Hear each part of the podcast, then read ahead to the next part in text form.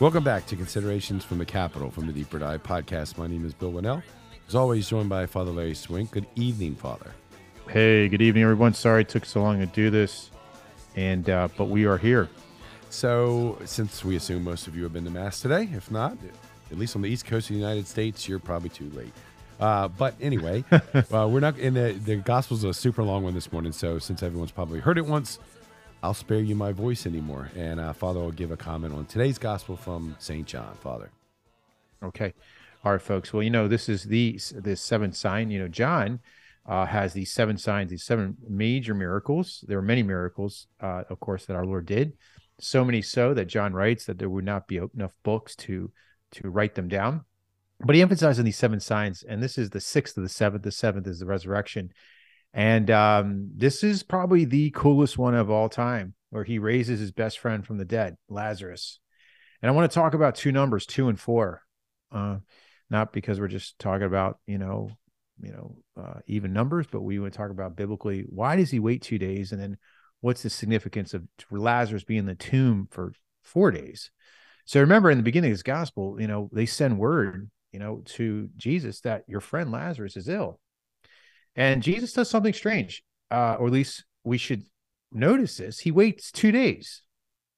And, um, you know, I mean, just imagine if, like, I mean, this, or, you know, like seven months ago, or actually wasn't that long ago, but I think it was like five months ago, my father had a heart attack. And Imagine my mom called me, like, well, I'll, I'll, I'll be there in a couple days. Like, are you crazy? Dad could die, you know? For, I canceled my appointments. I went to the hospital. I anointed him. I spent time with him, you know, before he went into surgery. And that's what we would do for a good friend. We would drop everything and see them, but Jesus waits two days. Why?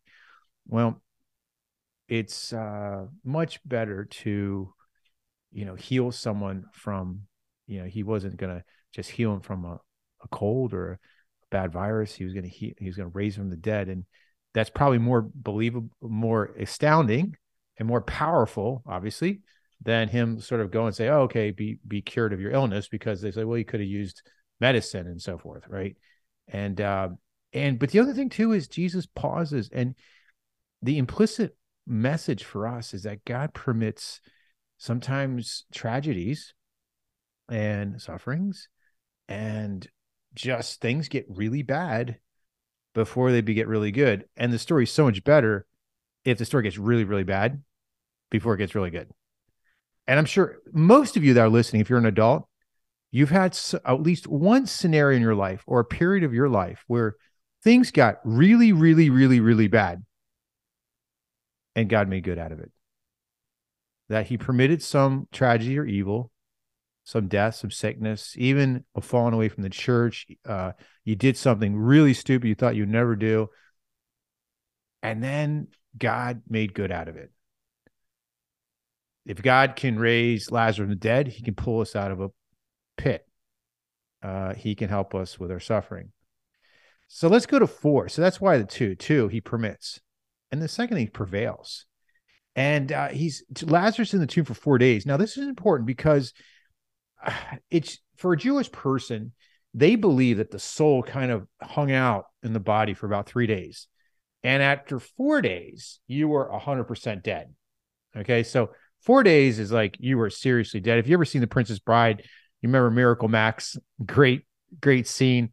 Uh, and they they bring um, they uh, bring uh, you know the star to him, you know the the the hero who's looks like he's dead, and Miracle Max, uh, you know he checks him out, and he's he uh, and it says he's dead, he can't talk, and Miracle Max says, "Woo look." Who knows so much? It just so happens that your friend here is only mostly dead, there's a big difference between mostly dead and all dead. Mostly dead is slightly alive. With all dead, well, with all dead, there's actually only one thing you can do. What's that? Go through his clothes and look for loose change. Right. And so Jesus Lazarus wasn't mostly dead, he was dead, dead. And uh, that's why the four days is important. And Jesus says, Take away this stone. They're like, You gotta be kidding me. The guy is dead. There's no hope for him. Right and he says his powerful words lazarus arise and immediately he walks out of the tomb sort of a pretty cool side note too i i don't know if you know this but there have been many saints that have raised people dead. There's an excellent book called The Saints Who Raised the Dead by Tan Books. Uh, I'm sure Deacon Al has probably written something on this too in his book uh, on miracles of the saints. And um, there are 400 true stories of resurrection miracles in the lives of the saints. 400. Uh, and I didn't know this, and I don't know if you knew this. Um, St. Francis of Paola, St. Bernardine of Siena, St. John of Capistrano, St. Joseph Cupertino, St. Peter of Alicante, St. Dominic, St. Ignatius of Loyola, St. Philip Neri, St. Paul the Cross, St. John Bosco, St. Rosalima, St. Martin de Porres, all brought people back from the dead. Maybe Father Scott Woods would bring someone back from the dead. Wouldn't that be awesome? But the bottom line is, is that God is still working mirac- miracles and he can work miracles. So, you know, I was at Mass today and I was uh, celebrating Mass, and the priest had a really beautiful homily. And he said something that really struck me, you know, because it's kind of cool. I got to, you know, I've been able to listen to homilies lately and just pray a little bit and not give them. It's good for me to hear them sometimes. And he said, you know what our problem is? Is that Mary and Martha were focused on the corpse and not Jesus. And then he asked the rhetorical question Where in your life are you focusing on the corpse and not Jesus? Focus on Jesus, not the corpse, and maybe Jesus will work a miracle.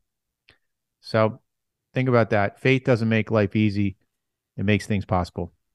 Have a great night. Peace.